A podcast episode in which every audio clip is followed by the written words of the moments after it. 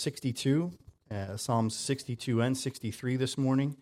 So if you want to turn there um, uh, uh, to the chief musician, to Jeduthun, a psalm of David. Um, but I find this, I found this to be just a beautiful pattern of how to walk in this life that God has called us to. This beautiful pattern of how to walk in this life that God has called us. Shampoo, right? And it says lather, rinse, repeat. Lather, rinse, repeat, right? And I always look at that in my, in, because I'm critical of everything that somebody sends me. I'm like, you're just trying to get me to use more shampoo. You want me to do it twice, so I got to buy more. What's up with that? But lather, rinse, repeat. There are things that we need to lives, and I feel like this psalm just kind of lays out this path for us that I found to be truly beautiful. So, Psalm 62, uh, starting here in verse 1, and uh, I'll be uh, reading a little and then uh, sharing and reading and sharing like that. So, Psalm 62. Truly, my soul silently waits for God. From him comes my salvation. He only is my rock and my salvation. He is my defense. I shall not be greatly moved.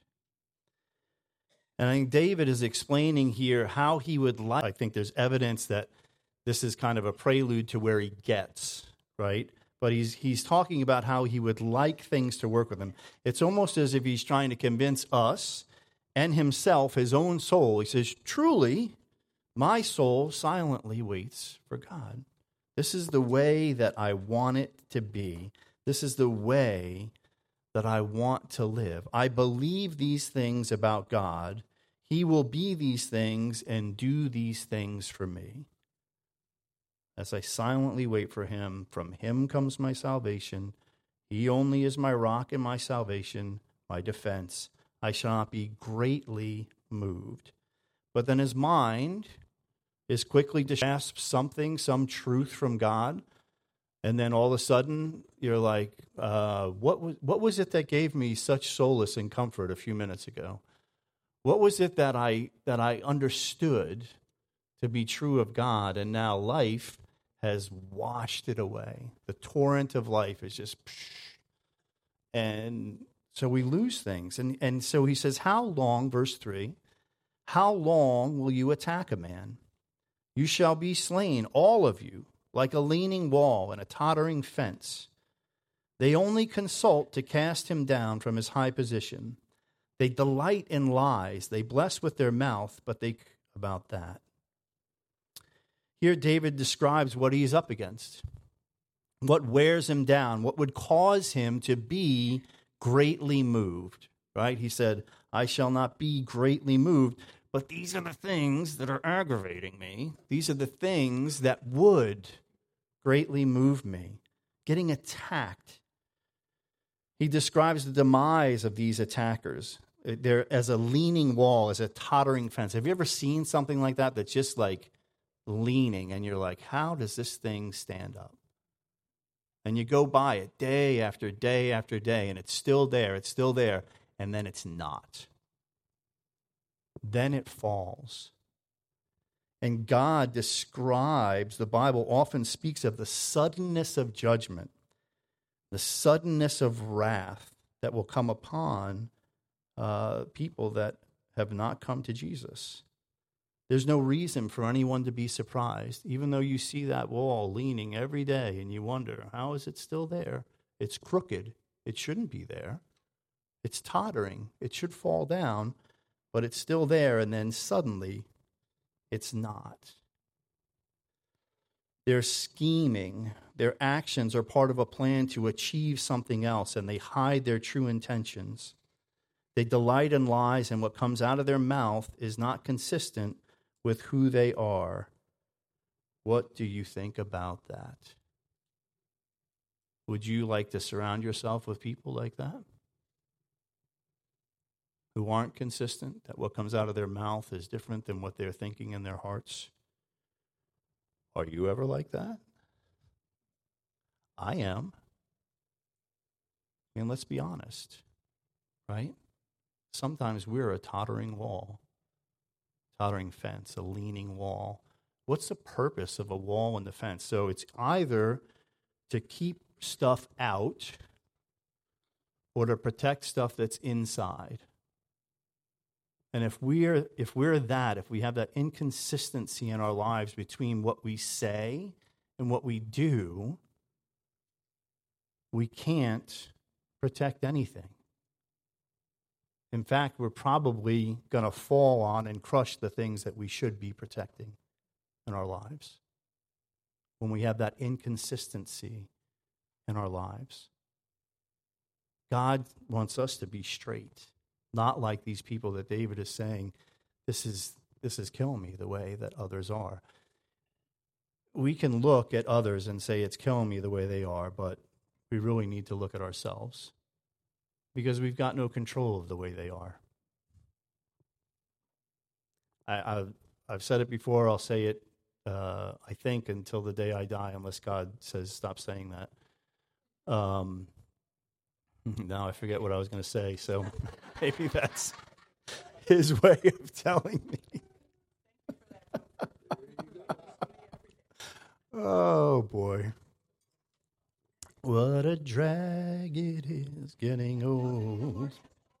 He said, Zip it, Skippy. Uh, yeah, that's great. Okay. So, when we are like that, we're unable to accomplish what we were designed for. When we are like that leaning wall, when we're like that tottering fence, God's given us all things to do. He's given us he's he's calling us people to be and we don't accomplish what he has for us when we're like that, when there's that inconsistency about who we are. We're unable to be what we're designed for. So, verse 5 My soul, so this is where it, it changes, right?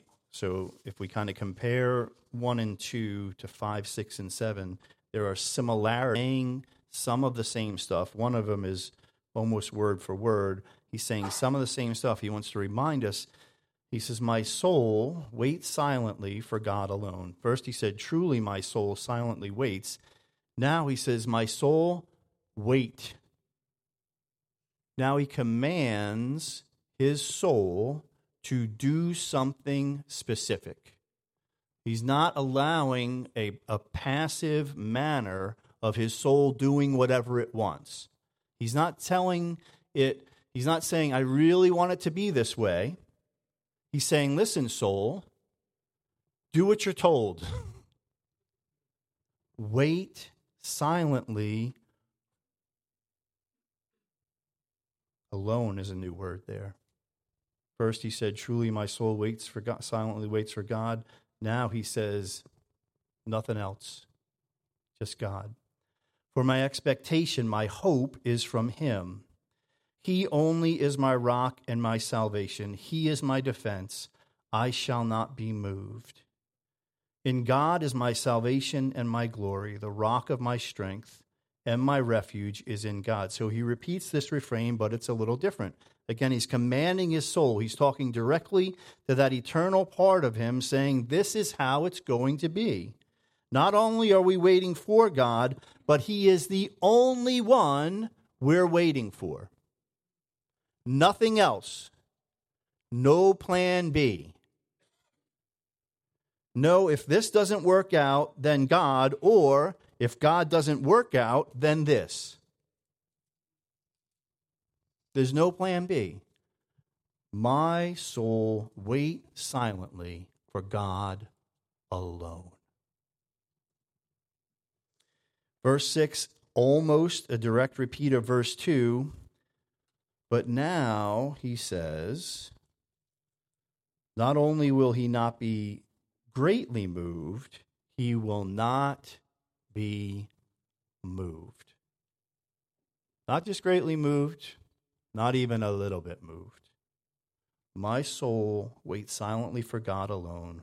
My expectation is from Him. He only is my rock and my salvation. He is my defense. I shall not be moved. Not a little, not a lot. This to me is a difference of being associated with God and being in God. And this is what I mean the difference here. If I'm associating myself with the things of God, I can still be moved. If God is beside on, it's not impacting him, but it is impacting me. If he is my tower, if he is my refuge, and I am in him, then whatever else is going on around would have to shake him. And that ain't going to happen. He will not be shaken. The way that we are not greatly moved or moved at all is to be in him, to be in the refuge, to be in the salvation, to be in the strong tower, not just about it, not just around it, not just thinking about it, but to be in it, to put ourselves squarely in the Lord. Look at what he says in verse 7 In God is my salvation and my glory. The rock of my strength and my refuge is in God.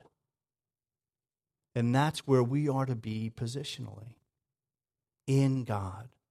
When you start shaking, whoa, things are getting crazy out here. Where do you go? In God. Remind yourself to go back to where you're supposed to be.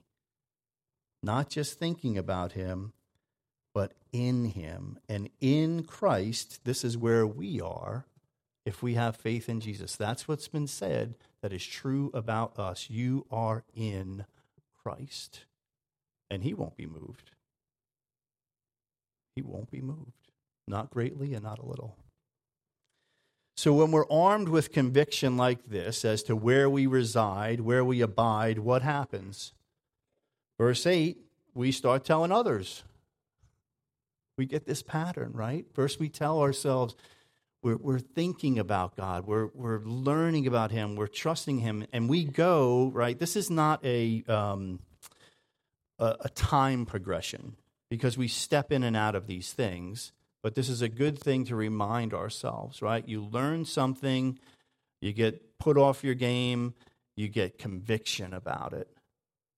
And then you start telling others because now you're in God instead of wandering and wondering about all the storms around you. Now you're in Him and you're in that position of strength and you start to tell others about Him. And what do you say to Him? Trust in Him at all times. Trust in Him at all times. You people, you people, me and you, people, trust in Him at all times pour out your heart before Him. We keep a lot inside. We'll talk more about pouring out our hearts later, but we keep a lot inside. He says, pour out your heart before Him. God is a refuge for us. Think about that. We share that conviction. We begin to speak with the voice of the Good Shepherd. John 10, I talked about it last time. I'm going to talk about it a little bit more today. He said, I'm the good shepherd, and my sheep will listen to my voice. They won't follow another voice. So we become, we begin speaking like the good shepherd. When we have this conviction, when we're in God, when we say, This is our position, this is where I am, we begin to speak like Him and say the things. We begin to lay our life down for the sheep. Remember, the hired hand cares nothing for the sheep. What does the hired hand care about? Himself. What's in it for me? What do I get out of it? What do we care about most of the time? Ourselves. I care about myself most of the time. Unless I stop myself from caring about myself, I care about myself. Are you like me?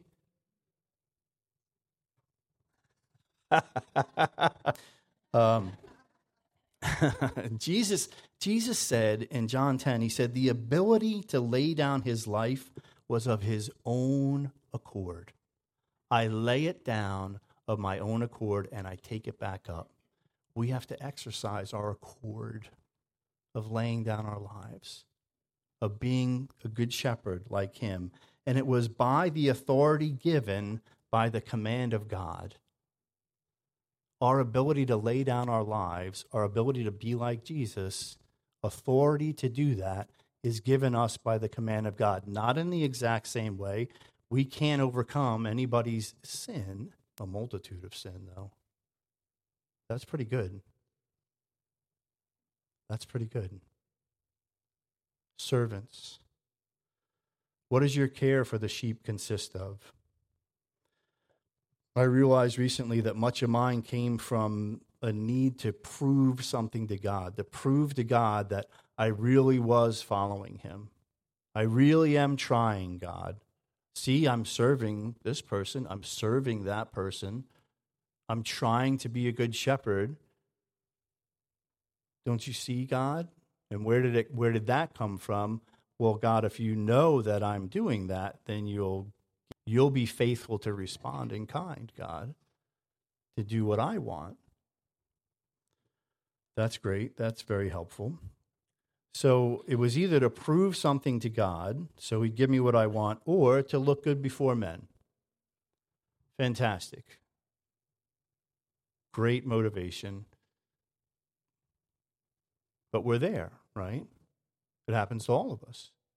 We get lost in these things. So, one of these things I can't do, right? I can't control God. It's impossible. I can't change his view of me because he's already clothed me in his son.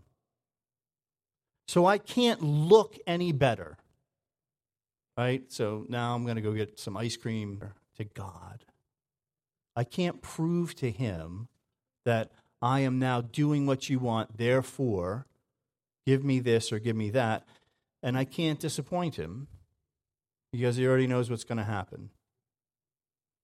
And he loves me. So that's fruitless. I don't want to serve. When it, so when I know the truth, then I don't want to serve in that way. Now, to look good before you, to look good before people, right? What is that? A snare. That's going to hold me. That's going to trap me. That's going to keep me from. So neither of those things work. So I'm, I'm free of the weight of those things. You are free of the weight of trying to prove to God that you actually love Him and that you cherish His salvation. and you have to prove something to him. And you are free from having to do anything for men. So now we're free to serve him. We're free to be like the Good Shepherd. And we're in him, working from that position of strength, because that's where he's put us. If you come to church looking only to receive or to put your time in, you're not following Jesus. You're following the hired hand, and you're going to run when you're put in jeopardy or there's no perceived reward for you. A lot of times we come to church because, well, God will be upset with me if I don't come to church. He's not upset with you, He loves you. He cares deeply for you. He wants to give to you when you come, and He wants you to understand the value of pouring your life out for others. The blessing that exists in us being servants, the blessing that exists in us being good shepherds. If you think you have nothing to give, ever been there? I got nothing to give. Well, we sang about it earlier, right? I have nothing. I have nothing without the one that has everything. Everything. I am nothing, but I have everything. So if you come and you're like, I have nothing, I'm just, I'm sitting here, and when it's over, I'm gone because who would want anything from me? What have I got to give? So you're denying what the Father has already given you, what Jesus has won for you, what the Spirit fills you for. In essence, you're saying, no thanks, send it back. Satan's tricking you, saying you don't have it. It's just little old me, and I've not been good enough to have received anything. Well, you never were good enough And you have it by the actions of the Good Shepherd winning it for you and securing it for you. That can't be taken away. You have so much to give. You have so much to give. From the riches of God. You're stuck in unbelief. And he says, You must come to me as a child.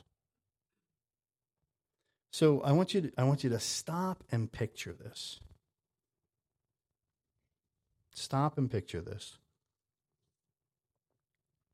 Coming to him as a child who believes that God has chosen him.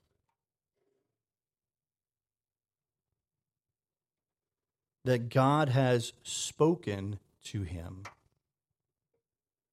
That God lives in him. That God is for him and has given him great gifts freedom from sin, armor to put on, truth to demolish strongholds, things that would be used for the benefit of others. What does that child look like? What does that child act like? Is it time for you and I to drastically change and be like that child that is accepting the things that God is saying to us as the truth? I think about whatever, my seven or eight year old self. God is with me. A lot of things. All the things that we could accomplish if we accepted what God says to us as truth, as a child. And we say, these things are actually true, and they're more important than my bank balance, and they're more important than the things that I want from other people, and they're more important than anything that I could ever want. God is with me. The awe that you would have accepting that as a child. What it would cause you to do. You see things come out of kids' mouths, and you're like, whoa. Because they believe something that is bigger than them. And we believe it has so much to do with us. Is it time for us to drastically change by seeing things as a child? Verse 9, he goes on and he's continuing to kind of talk to talk to others here. First, he says, again, uh, in verse 8, he says, Trust in him at all times, you people. Pour out your heart before him. God is a refuge for us. Surely men of low degree are a vapor. Oh, yeah, well, the poor, you know, people of low degree, of course, they're a vapor. So we got the whole spectrum, right? Everybody, if they're weighed on scales, if you put them all together on a scale, they're altogether lighter than a vapor just evaporates, just goes away. What do we care about everything that's going around us that would stop us from being what God has called us to? That's a vapor, right? That's not even a strong wind, right? If you're if you're a runner, Dave's a runner, right? Would you rather start into the wind or finish into the wind? Tailwind the entire time, as would I. So, all men, men of low degree, men of high esteem, everybody around us, there's no resistance in truth. There is no resistance to us from them in, in the spiritual things. They're nothing. Stop thinking about them. Stop focusing on them in that way. Think about and focus on them as image bearers of God that He wants to return to Him. But as resistance and as a force against you, they're nothing, lighter than a vapor. Do not trust in oppression, nor vainly hope in robbery. If riches increase, verse 10, do not set your heart on them. So, oppression, robbery, and riches, these are hopes and tools of the world, right? We would get our nose bent out of shape by these terms. Satan wants you to go, that offends me. I'm not oppressive. I'm not a robber. It's not about riches. I just need a little more. I don't trust in them. He would want us to be offended by these terms. How about being a servant to all? How about becoming the least? How much do we rob God of the obedience that he deserves? Of the glory that's his alone? How much do we try to manipulate others to get what we want? In God is my salvation and my glory. The rock of my strength and my refuge is in God not in any of these other things. We struggle very much to hold on to these truths, and that brings us back to what we're listening to, back to His voice. So I'm going to double down on this from my last sermon and take it a little further as we get into Psalm 63, but let's finish Psalm 62 first. His voice, listen to this, verse 11 God has spoken once. Twice I have heard this, that power belongs to God. Also to you, God, also to you, O Lord, belongs mercy, for you render to each one according to his work. How great would it be if God only had to tell me once? God has spoken once. Okay, whatever you want, God. Then I heard it twice, and then I still totally messed it up. And I still didn't do it. How great would it be? What would we save ourselves from if he only had to tell us once. But he graciously tells us over and over and over, and he waits for us to respond. He doesn't force himself on us, he does not oppress us, he does not manipulate us. And this speaks to his glorious patience, his amazing restraint. Not only power that belongs to him, but mercy that belongs to him as well. his authority to show that while he's telling us of near and far consequences, right? He doesn't pull any punches. He doesn't say, "Oh, I'll, nothing matters. Just do what you want. I love you. It's going to be okay." He says, "You're going to reap what you sow." I do love you, but you are going to reap what you sow here physically. It is going to have an impact on you. It's going to have an impact on the ones that you love. It's going to there's going to be consequences to what you do. But I love you and I'm patient with you and I'm not forcing you to get this, but I really want you to get it. I really, really do want you to get it. And I've provided you the freedom to work in a way that you're not comprehending, to be in a way that you're not comprehending. he gives us an example to follow in our relationship with others. How quick are we to throw others over for their lack of doing right? How slow is he to do that with us? Power and mercy. You rendered each one according to his work. They belong to him. He's not relegated to one or the other. He's able to be both at the same time. God has said, listening to him, and then to the people that are repeating what he has said. Listening to God, and then to the people that are repeating, following his voice, going back to that over and over again as the cavalcade of other voices comes pouring in, as the flood comes pouring in of other things to listen to. What does God say? Okay. Let me get strengthened in that. Let me hold on to that. David talks here about what God has said, and we know that he had in his life at least these three Samuel, Nathan, and the prophet Gad at least three, like, you know, big time guys speaking into his life. In fact, Psalm 63 has the title, A Psalm of David when he was in the wilderness of Judah. So let's turn to 1 Samuel 22.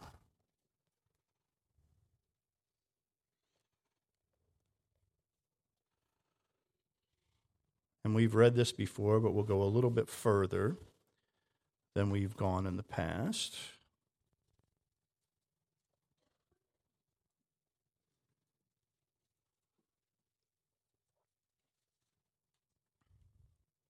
First Samuel 22. so uh, David uh, has left Gath now at this point. Uh, he gets out of Gath because he's afraid for his life, and we got a, a, whole psalm about that and a teaching about that. And in Psalm 20, uh, 1 Samuel 22, verse 1, it says, David therefore departed from there and escaped to the cave of Adullam. So when his brothers and all his father's house heard it, they went down there to him. And everyone who was in distress, everyone who was in debt, everyone who was discontented gathered to him. So he became captain over them. Lucky him. And there were about 400 men with him. Then, so he leaves Gath, he goes to this cave of Adullam, and his family comes to him, and a whole bunch of other upset people come to him. And it says he went from there to Mizpah of Moab. So he leaves Gath, but he doesn't stay in Judah. He goes to another country. He doesn't go to his own country. And he said to the king of Moab, Please let my father and mother come here with you till I know what God will do for me. So he brought them before the king of Moab, and they dwelt with him all the time that David was in the stronghold. Now the prophet Gad said to David, do not stay in the stronghold. Depart and go to the land of Judah. So David departed and went into the forest of Hereth. So now we find in the next four chapters of 1 Samuel nine references to David in the wilderness. And I think this is where he composed Psalm 63. Gad came to him and said, Don't stay in what you consider to be the stronghold. You go back to Judah. You go back to the land that God promised Abraham. You go back to the place that I promised you you will be king over. David goes and he's in the wilderness. He's in the wilderness. And we start here, Psalm 63, verse 1.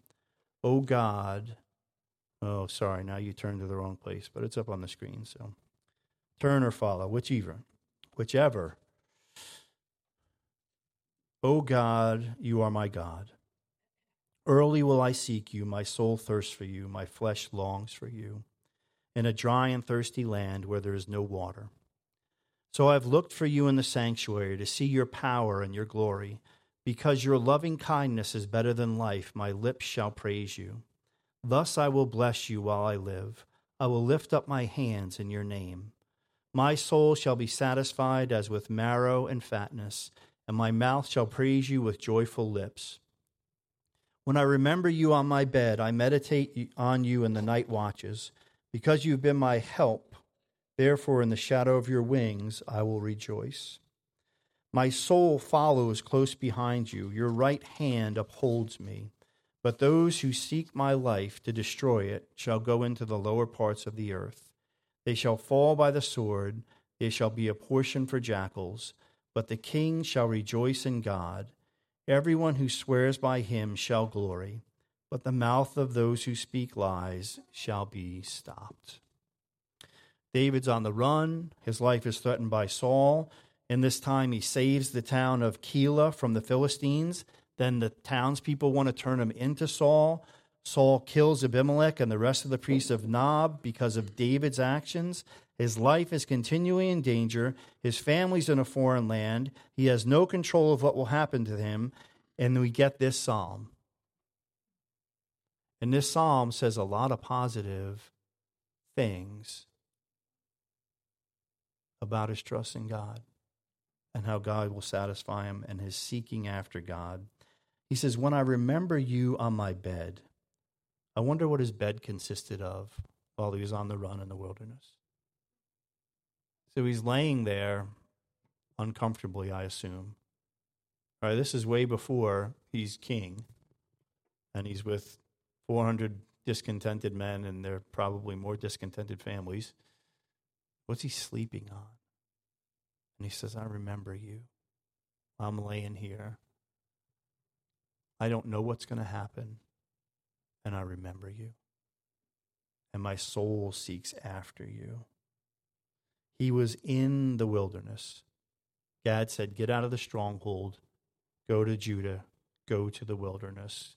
He, he didn't use those words, but David went to the forest of Hereth, and we can tell from the chapters that come after that, he went to the wilderness. And he's there, and we often feel like, and I suggest we really are, in the wilderness.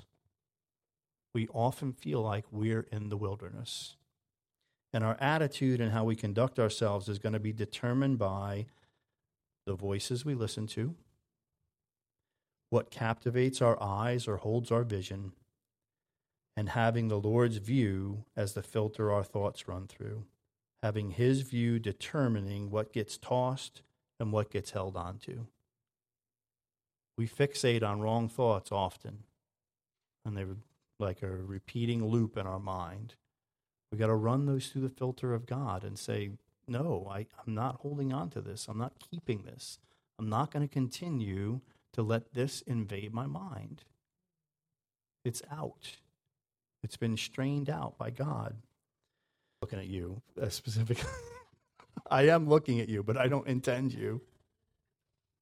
When others have points in their sermons uh, that spell things out or that rhyme, or they all start with the same letter, my eyes roll into the back of my head, and I'm like, oh, you and your gimmick. And I'm confessing that. I'm confessing that I do that. I'm not saying it's right. Because when I do that, I take my mind off the one that ought to be exalted, and I miss what he has for me and the things that he's having another one of his servants share. So I need to throw that right. Voices, vision, and view. And I'm asking you if you're like me to repent and not get hung up on that. Take what God would have for you here. Voices, vision, and view have a major impact on how we maneuver through the wilderness. Uh, I'm not going to have you turn there, but you can write these down. Some things that God says about the wilderness. Exodus 5, verse 1. Exodus 5, verse 1. Let my people go, that they may hold a feast unto me in the wilderness. Exodus 7:16 that they may serve me in the wilderness. Exodus 16:32 1632 he says collect the jar of manna and put it in the ark of the testimony that the generations may see the bread wherewith I have fed you in the wilderness when I brought you forth from the land of Egypt. Genesis 16 7. Genesis 16 7. God found Hagar after the son of the promise has been born. Hagar and Ishmael are sent away. And in verse 13, we learn this name of God Jehovah El Roi the God who sees me. The God who sees me. The most lost you've ever been in the densest of forests, he sees you. And chances are he's brought you there to bring you to someplace better, to teach you and grow you and form you to a greater understanding of him. So, what do we say, us good, smart humans, what do we say about the wilderness? Exodus 14:11. Exodus 14:11. Were there no graves in Egypt that you have taken us to die in the wilderness? We have this view that this is the wrong place for us. We ought not to be here. If God is God and God cares about us, why am I in the wilderness? Take me back. Take me back to slavery but we don't see it as slavery. Exodus 16:2 The whole congregation murmured against Moses and Aaron in the wilderness. When you're in the wilderness, how's your murmuring? What are you murmuring? Are you murmuring, God's for me? Who can be against me? Are you murmuring, God's given me great gifts? Are you murmuring complaint? Uh, I've been so, uh, as part of the Monday study, the deepening, the deepen your roots. Um, we were reading the Jesus style, and uh, I read the first two chapters and lost my book. So each time I came, I hadn't done my homework. For those of you that are keeping score, uh, but when we were done, I said, Ricky, you, can I borrow one of the books? I had already told him that I lost it. I wasn't hiding it. Uh, and so I've been reading it. I'm almost done with it now. But he's, he has he says in there, aren't most of our prayers complaints to God about how He's running the show? Aren't most of our prayers complaints to God about how He's running things? murmuring? What do we fill our eyes with? Right? Are there any advertisements out there that are telling you you can make do with what you have? Da, da, da, Don't buy anything else. You have enough. You don't need this thing or that thing. You don't need anything. But wait, there's more. You just need these steak knives. Uh, they're telling you what you need and would be happy if you had. And our minds, you know, we let them be filled with visions of sugar plums or whatever else we think would make us happy. Any moment of any day, you can just start scrolling. This is, I'm, I'm pretending I have a phone for those of you that don't know what I'm doing.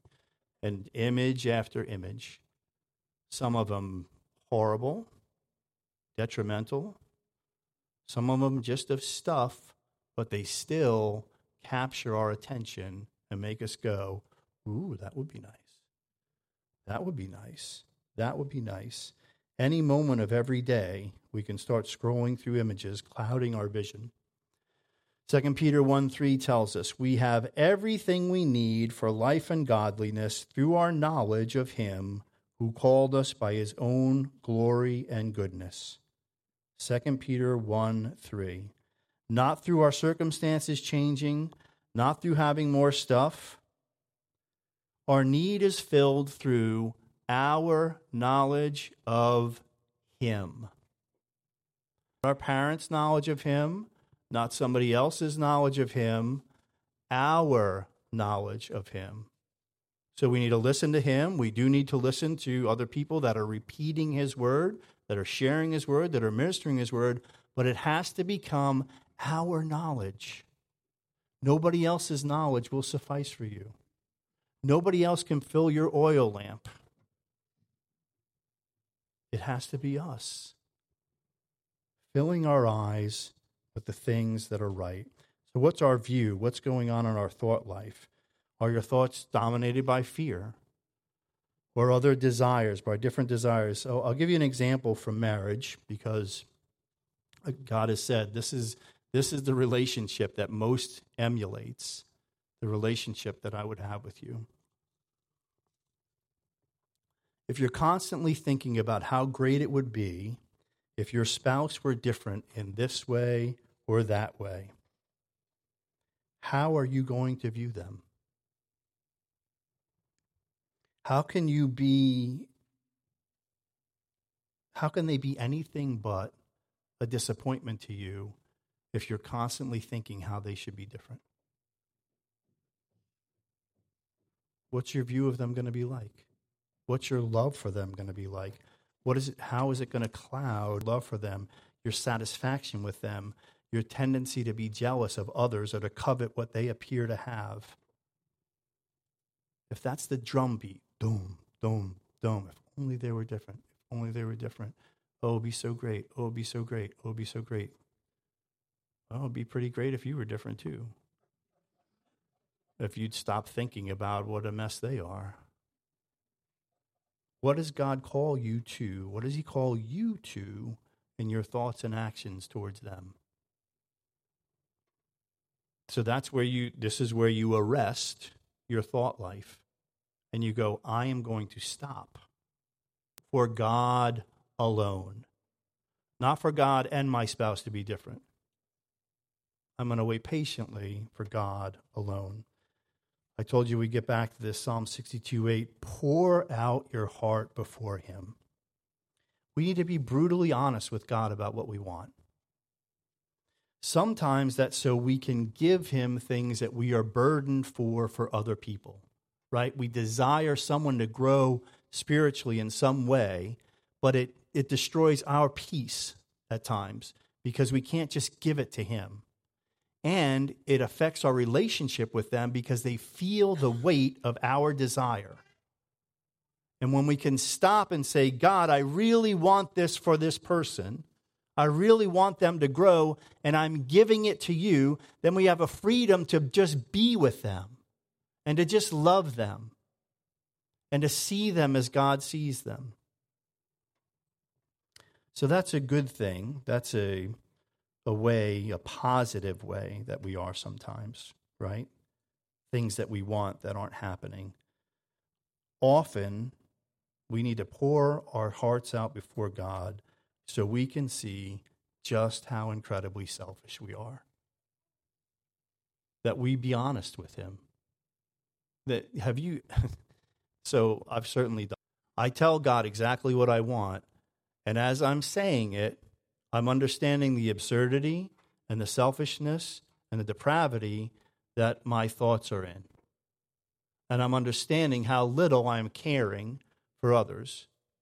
And he lays me out very clearly, and I don't even get done. And I go, Sorry, God. How do you want me to think about this? What's the right way for me to think here? As opposed to how I have been thinking. Be brutally honest with God.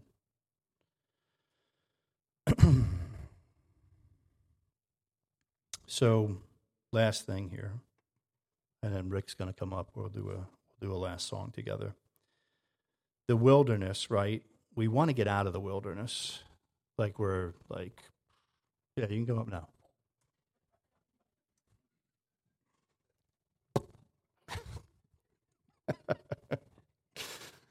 um, I'm in the wilderness. We think we shouldn't be there. And if we are there, it means the absence of God's favor. It means the absence of God. He's, we're just in the wilderness, wandering around. The, the word for wilderness is translated at times as a place to drive cattle, a place to get some kind of stupid things to the place they need to be. We're kind of stupid sometimes, and we need to get to the place where we need to be. And God brings us to the wilderness to do that. And we say, No, get me out of here. Get me out of the wilderness. Get me out of here. And God's using it to form us. And our vision and the voices we listen to and the view that we have there is going to have a huge impact on how we deal with the wilderness. And we are there. What did John the Baptist say that he was? I am the voice of one calling in the wilderness. Make straight the way of the Lord. You have an incredible testimony to give in the wilderness. Stop trying to get out. Know that you are in the stronghold of God. You are in his hands. You will not be shaken if you know where you are. Don't worry about the wilderness. Testify to what is true while you're there. Many of us are familiar with, so we're going to sing that together.